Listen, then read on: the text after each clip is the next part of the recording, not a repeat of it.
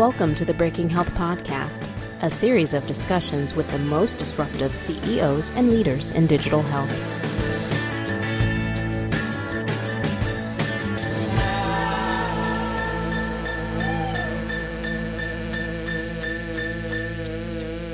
Hi, everyone. Welcome back to the Breaking Health Podcast. This is Tom Salemi. I'm going to be doing this one by myself this week. No Steve Krupa.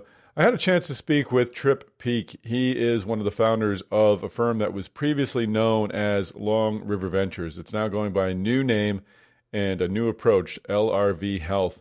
LRV Health is uh, raising a new fund. Trip will get into the details of that in this podcast.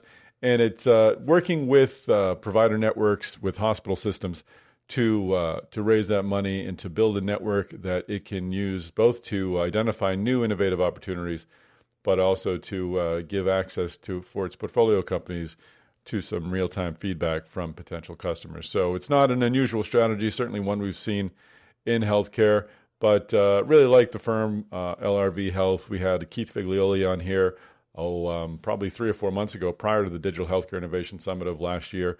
And uh, his podcast was terrific, got a great response from that. So we wanted to uh, give LRV its due.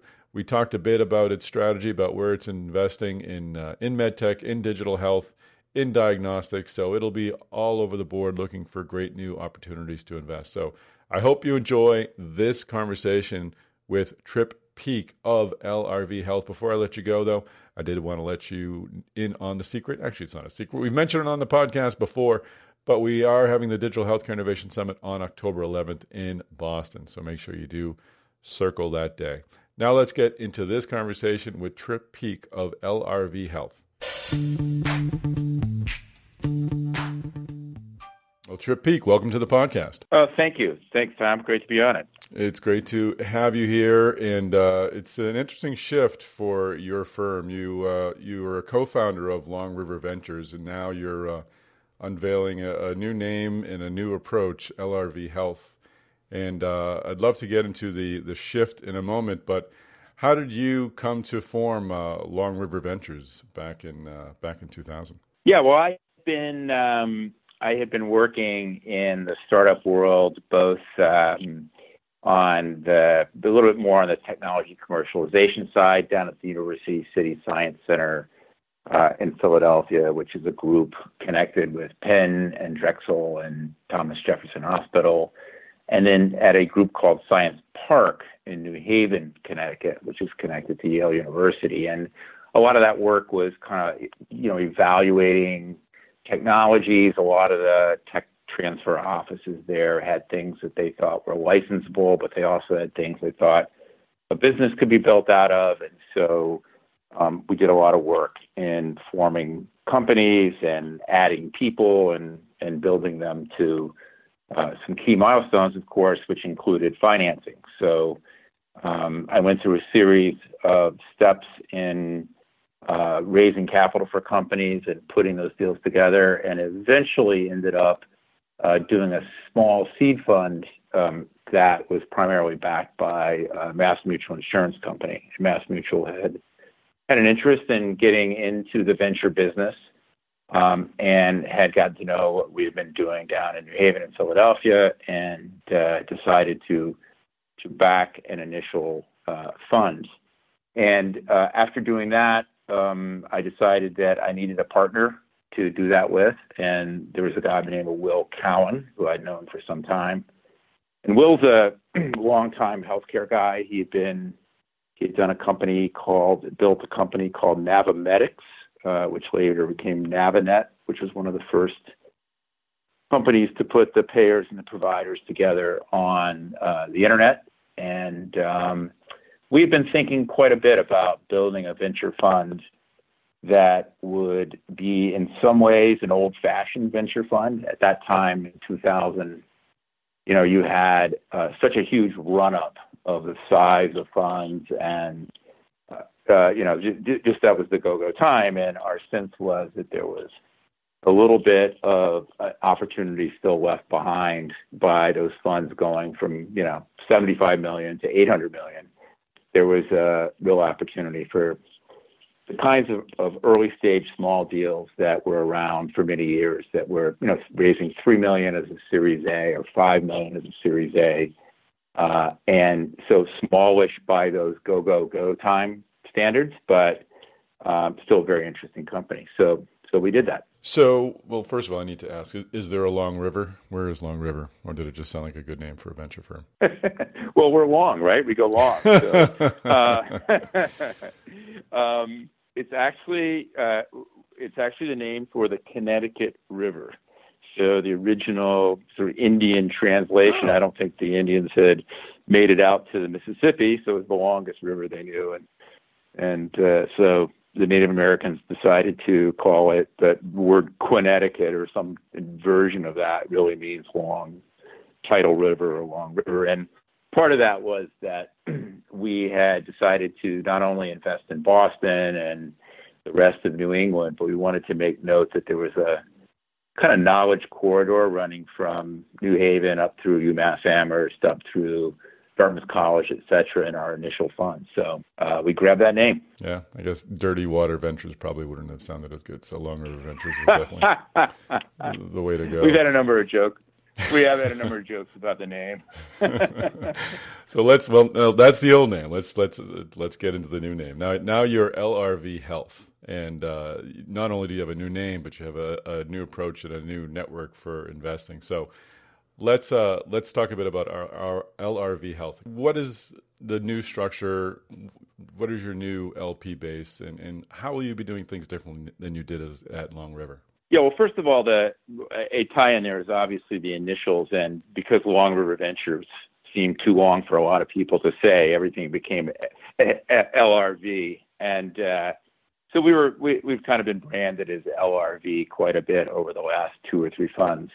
But in our third fund, which is a 2014 vintage fund, we, in, in building that fund, uh, we had determined that we wanted to focus much more on healthcare.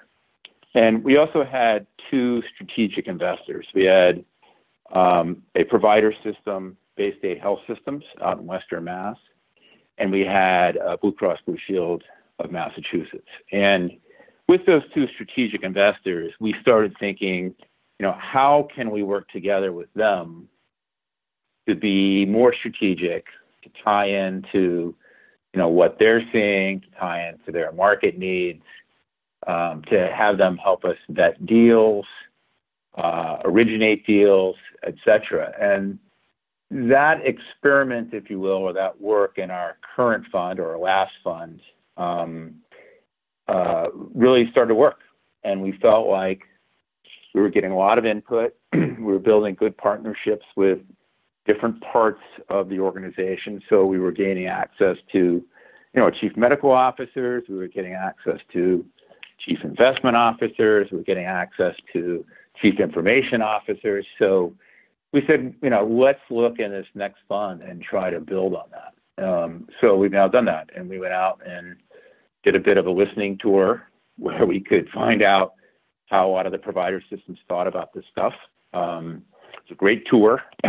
we talked to maybe 40 systems, uh, and we ended up uh, getting some some interest. And as we built LRV Health, we wanted to signify 100% focus on health. We've been doing some health and some tech in our first two funds, more healthcare in our third.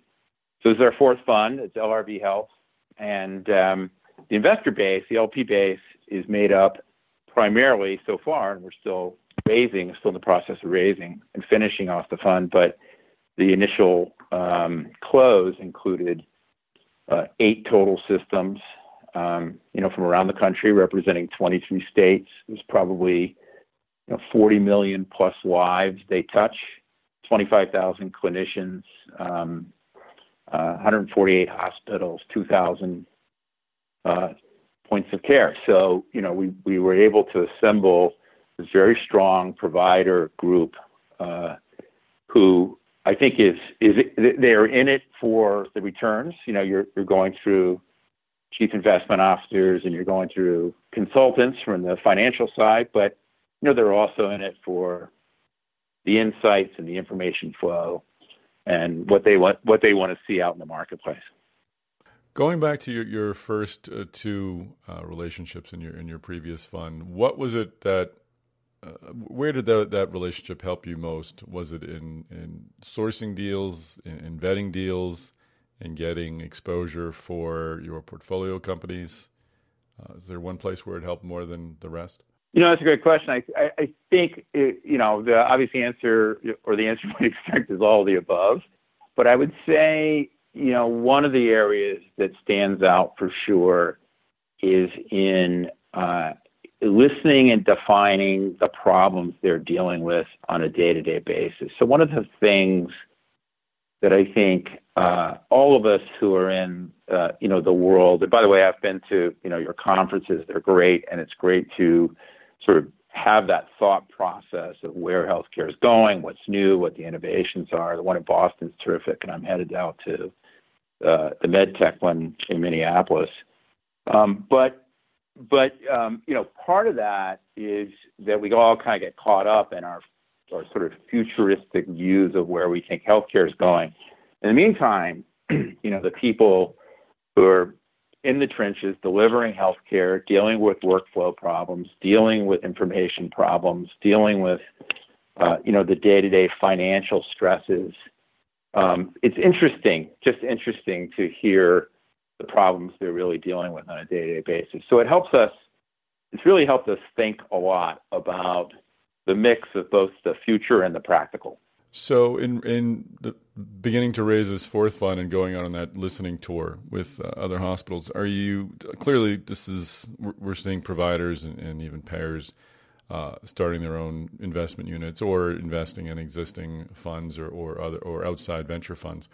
Did you were you talking to um, to entities that have already done this and sort of knew the drill, or were you seeking out kind of untapped um, maybe uh, uh, provider networks or hospital systems out on the outskirts that perhaps weren't getting access to innovation through uh, through other investment funds? Yeah, I would say there's a mix. What we learned in the the broader listening tour um, was certainly, you know, a lot of energy going on um, with a with a number of healthcare systems and thinking about both innovation and strategic investing. So we definitely heard that.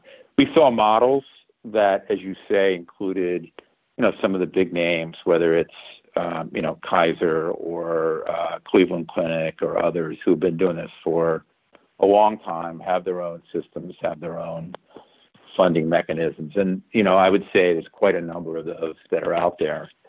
Um, and then I think there's a lot that are, you know, for one reason or another, because of scale or size or reach or, or, you know, some other factor, they're kind of laggards, aren't thinking about this at all. But there's, you know, there was a clear middle group, and I think they kind of are defined as super regionals, regionals and super regionals that are out there. So some of them are pretty big systems, you know, four billion, six billion kind of numbers in terms of their revenues. They cover quite a bit of territory. They have a lot of facilities, but you know, they haven't been. They're learning. They're thinking about innovation. They're thinking about investing. Some have dabbled and done some of their own. Uh, some are probably in a couple of funds. So, you know, I think it's like any other, you know, LP group where you have a group that's building a program. And I think that's where we got the most response. How much have you raised, and what's the, the target for the fourth fund? The target's uh, 100 million, and we've raised a little under half in the first close. That's great. And did that take long at all, or, did, or are you getting a lot of reception and getting it quickly?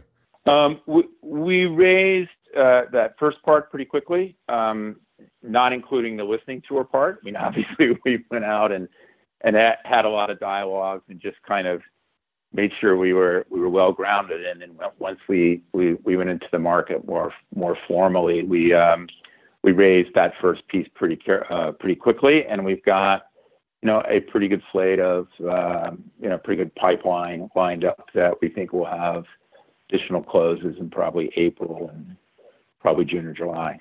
Great, and I, and I want to get into the uh, the relationship with those uh, investors, just so I understand how you're going to be working with them, and you've got some other interesting partners as well. But first, let's just uh, tell me how, how do you define healthcare at LRV. Uh, what subsectors will you be investing in, and what sort of companies are you looking for, stage and otherwise?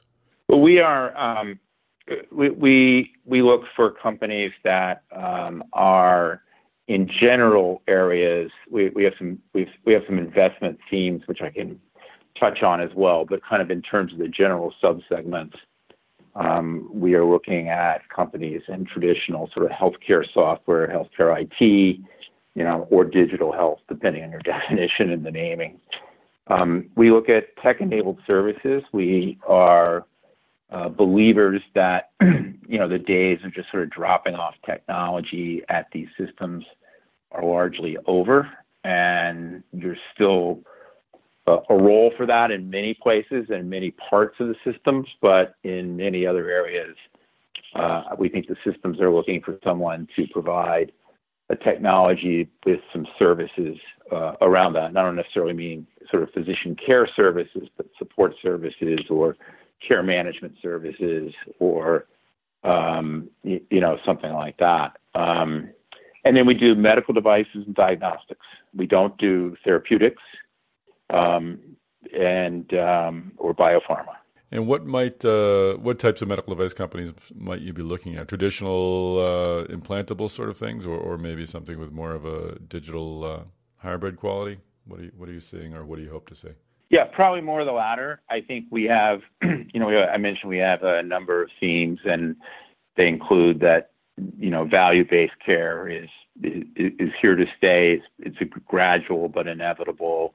We're focused on consumers. We're focused on intelligence, intelligent systems, which we think will drive care delivery decisions. I think a lot of the traditional lines are blurring between uh, both payers and providers, but also between acute and ambulatory. Um, and you know, there's a huge need to reduce costs uh, across these systems. When you kind of add all those up, there's certain devices and diagnostics that fit those things well, and I think those have to do probably some in the categories of digital health. They certainly have to do with bringing monitoring um, and even de- devices outside of the acute care centers and out to clinics, out to the ambulatory world out to the home, even um, you know all the remote monitoring, um, as well as procedures and, um, and, and diagnostics that you can do in a different way, in a cheaper way, in a better way, and you can do it in a different setting. So I think those are high on our list. Hey everybody, Tom here. Just want to take a quick break from this conversation with Trip to tell you a little bit about the conference he mentioned in this podcast. It's called the MedTech Conference going on May 31st in Minneapolis. It is a, a Healthegy event, just like the Digital Healthcare Innovation Summit. I'm actually in charge of the, the MedTech conference, and it's going to be a, terrific day. Very similar setup to the Digital Healthcare Innovation Summit. We'll have a lot of uh, terrific interviews with high profile MedTech executives.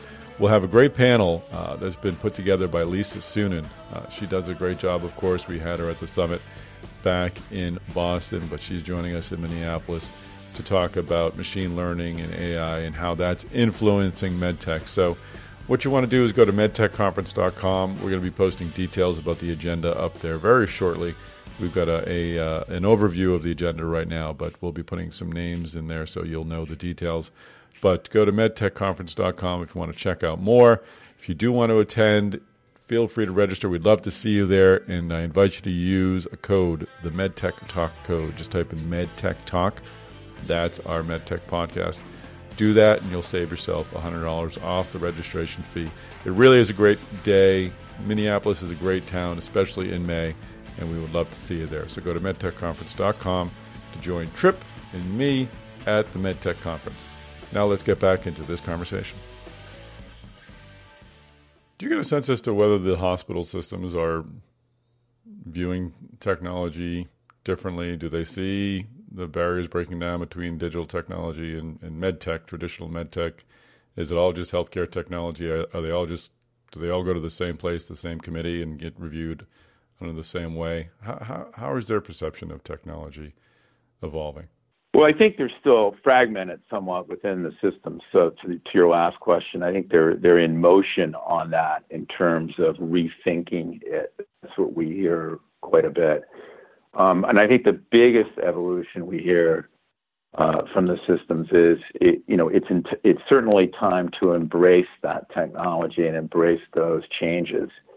Um, you know, every system's a little different in that, and and you know, Tom, you know healthcare, so you, you know they're never going to adopt super fast. It's always going to take some time, but they, um, I think there's a recognition of the adoption of technology um, solving a lot of their problems. Is, you know, that's a completely different sense of that than there was, you know, certainly 10 years ago, but even three years or five years ago. So we see a lot of that. I do think, you know, a lot of this comes back to data.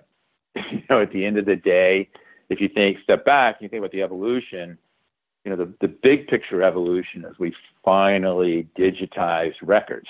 at the end of the day, you now finally, finally, after all that work uh, and all that implementation, you know, we have a pretty robust set of data, even though it's incomplete in many cases. It's often not longitudinal. Uh, it's often in silos, but we're beginning to sense we have this huge amount of data. And now, along with uh, along with the genomics and the other uh, sort of personalized medicine side of the equation, you know, you're beginning to look at lots of ways to be intelligent with caregiving. And I think people are picking up on that. And where it all goes, we still got a long ways to go. But um, but I think everybody in the systems are beginning to see that. Sure, that's a great point. Well, let's look back at uh, at LRV again. You're you're also have a relationship with the uh, the Inno- Innovation Institute. Uh, can you tell us a bit about that and uh, how you'll be working together with them? Yeah, those are that was one of the great great um, sort of revelations as we as we went on this listening tour. One of the groups we ran into was the, this group called the uh, Innovation Institute. They're based um, in LA. They really came out of the St. Joe's system originally, out that way.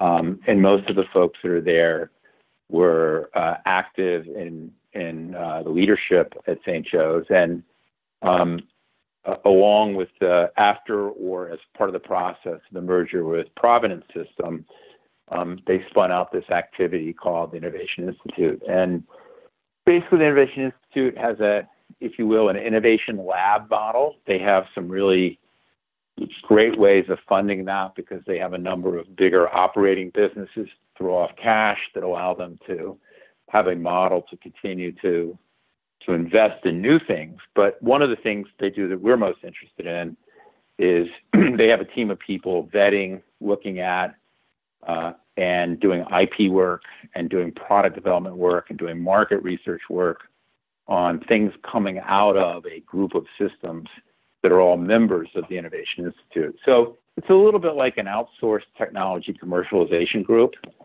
Um, and so, you know, they've got a huge number of disclosures and innovations and ideas out of their systems. I think 1,800 so far.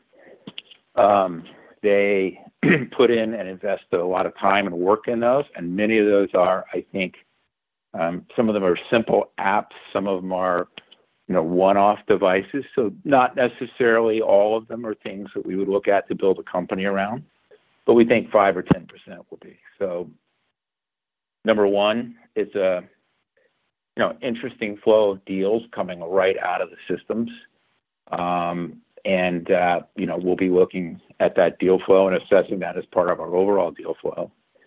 And then number two, because they have these capabilities, um, you know they they have some good expertise and some good networks for helping us vet the deals we find elsewhere. So we're quite excited about it. Good folks, really fun to work with, and and uh, it's a great relationship. Well, that does lead into the question: How, where will you be looking for deals? Uh, where do you anticipate most of your deals will come from? Will it be through the traditional external sources, uh, entrepreneurs coming to you with ideas, references from other other VCs, et cetera? Well, yeah. I mean, my part, my co-founder Will and I have been doing this for you know 17 years. So we've got uh, you know some of the companies in the past. I don't know if you're familiar with them, but Get Well Networks, which was one of the first and arguably one of the most successful patient engagement companies, Phreesia, which is a clinician uh, in, a doctor's office intake platform. Um, so quite a number of companies that are out there. They've, they've been uh, established, well established, and and I think that network of both entrepreneurs and people who know those companies uh, send us uh, deal flow. So we get a lot from external uh, sources, um, but uh, the other thing that we're doing, and we have done in the past, is you know those kind of themes that I rattled off. Those themes, you know, kind of get translated into certain investment areas that we have an interest in, and so we'll also uh, occasionally uh, put together uh, a little due diligence team and go out and try to find four or five or six companies in a particular area. And just go reach out and and look for those companies and and try to see what we can what, what we can find. Some of that's triggered, if you will, by a batch of early stage companies that all come in at once, and you go, "Huh, what's going on here?" And next thing you turn around and say, "Wow, this is an area that's obviously uh, now pretty active. It meets an interesting theme, and uh, we will sometimes reach out and find others in that same space." And and what will companies that uh, that work with you? What what how will they be able to tap into your uh, your network, into the, the connections with the hospitals and, and your other relationships as well? What do they get from uh, from LRV that they perhaps might not get from another uh, another venture firm? Well, I think uh, right from the from the start, we we have built an operating model that we're working with those systems that allow us um, a, a pretty effective information flow back and forth. And as you can imagine, everybody's busy. We're busy. They're busy. And so I think the way you you have to utilize the strategic partners um, is you have to build a system that's efficient and effective and allows you to quickly get information back and forth, know the right people to talk to, et cetera. And so that, that's a framework as a background. Um, so I think when companies come, what they can expect is that we're going to be able to tap into that network in a fairly rapid fashion and get a lot of information and a lot of feedback on what they're doing, uh, how it fits, what the issues are, what the problems are, uh, you know, the good, the bad, and the ugly. And I think as an entrepreneur, you know, you always want to know, you, you always want to have that perspective and that information. Um, so I think that's important for us on the front end and I think it'll be an additive value out to the entrepreneurs, um, you know, whether we go forward with the deal or not. Um, and then obviously, we are we, we, we don't have this fund set up in a way in which, uh, for instance, a certain number of the hospital systems uh, are going to want to adopt in order for us to invest. It's not quite that tight um, because we, we, because you know we're also going to be looking ahead a little bit, so we may be betting on something that we think is very likely to be adopted, but maybe they're not ready to yet. But on the other hand, you know I think there will be uh, the ability, we hope, that by the time we've done vetting and working with the hospital systems or, and some payers to know, you know, whether this fits, what they think about it, how, whether they like it or not, what's good and bad um, you know, you got a high likelihood of being able to make some introductions, uh, get a high likelihood of getting some pilots and beta projects going on. You got a high likelihood of some early adoption. No, those are definitely uh, important things to consider. Are you uh, looking to bring in payers as well, or have you already?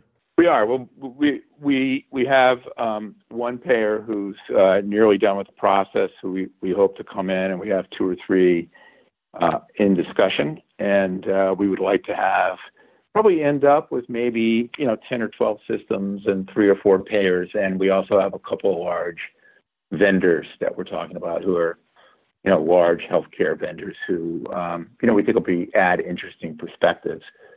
Um, you know, w- w- one of the things we did on the listening tour is we talked to the providers and we said, how do you feel about the payers being at the table, and around the table as part of this. And, uh, you know, you're always expecting, you know, a little bit of a negative reaction because they've spent years sort of battling each other.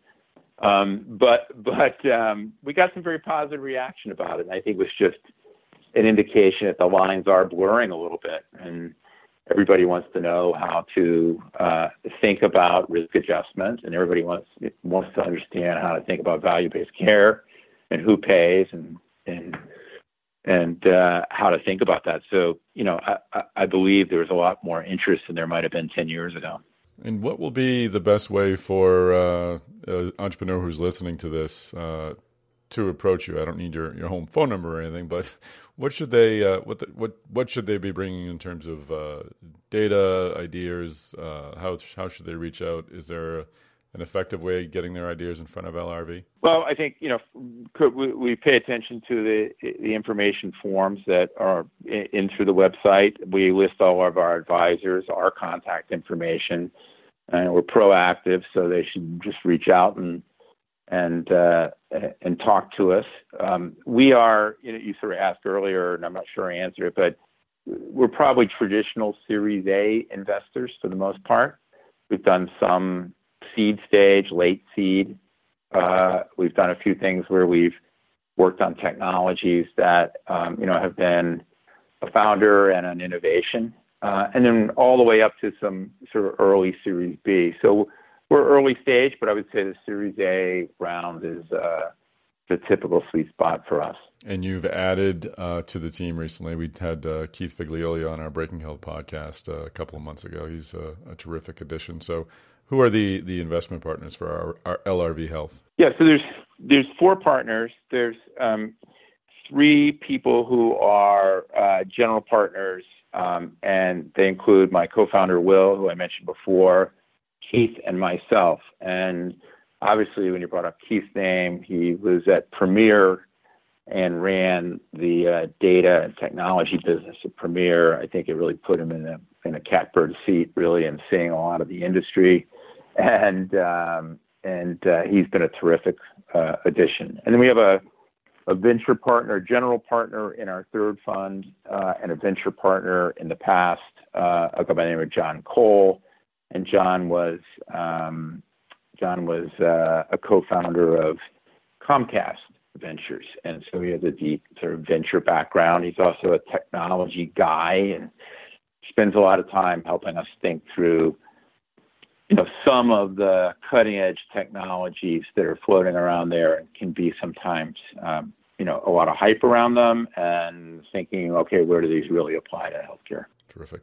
Final question. You you raised your first fund in 2000 as we all know the things sort of uh, took a dive after that so good timing for you. You probably found some nice pricing uh, in 2001 where do you think we are today with uh, with venture financing in, in medtech and in digital health? Do you see any kind of uh, seismic changes over the next couple of years? Are you anticipating any, anticipating anything?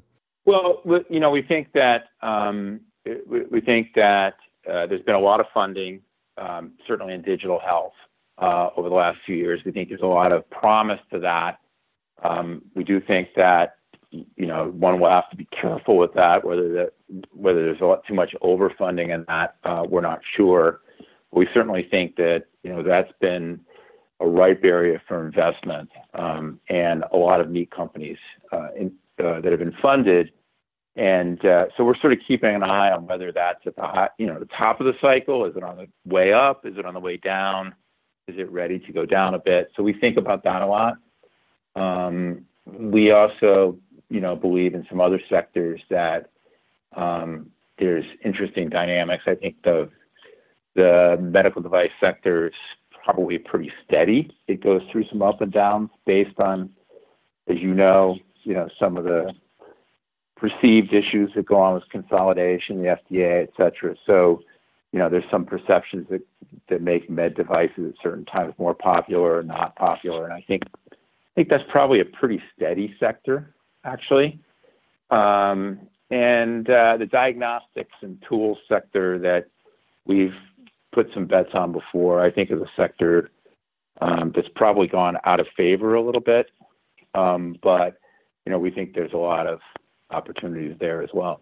Well, it's uh, it's great to have LRV Health out there. I'm sure entrepreneurs will be happy to have another uh, firm to call on, and uh, we look forward to seeing you at the uh, MedTech conference on May 31st in Minneapolis. Great, Tom. Looking forward to being there. Thank you. All right, well, that is a wrap. Trip Peake of LRV Health. Thanks so much for sharing your news story. It's great to have an update on the former Long River Ventures, and it's great to have another firm out there with money to invest in healthcare startups. So, look forward to seeing you at the MedTech Conference on May 31st in Minneapolis, and of course, back here in Boston on October 11th when we'll be having the Digital Healthcare Innovation Summit. So that's uh, that's your save the date mention to all of our podcast listeners. While I'm speaking to our podcast listeners, I did want to give you an update on the Breaking Health podcast schedule. I know we were uh, a little staggered with our release of the new podcast. What we're going to do over the next six weeks or so, we'll probably put out a podcast every other week, and then we'll resume our weekly podcast schedule after that. So uh, if you don't see a podcast coming to you every week, we are still uh, working on them. We'll be getting them out to you. We'll have Steve Krupa back next time with a great interview, and uh, we're just using the time to uh, get a few things in order here at Healthegy. We're putting on many great events, including the Digital Health Innovation Summit and the MedTech Conference, putting on events in aesthetics and respiratory, and uh, it's an exciting time here. So we want to make sure we use it extremely well, and we want to make sure we give uh, Steve Krupa the time to do the great interviews of healthcare leaders. So uh, we are here. We will continue to put the Breaking Health podcast. Just uh, it may be staggered for the next month and a half or so. So just uh, bear with us. But we do very much appreciate your support and uh, ask you to tune in next time for another great tale of innovation on the Breaking Health podcast.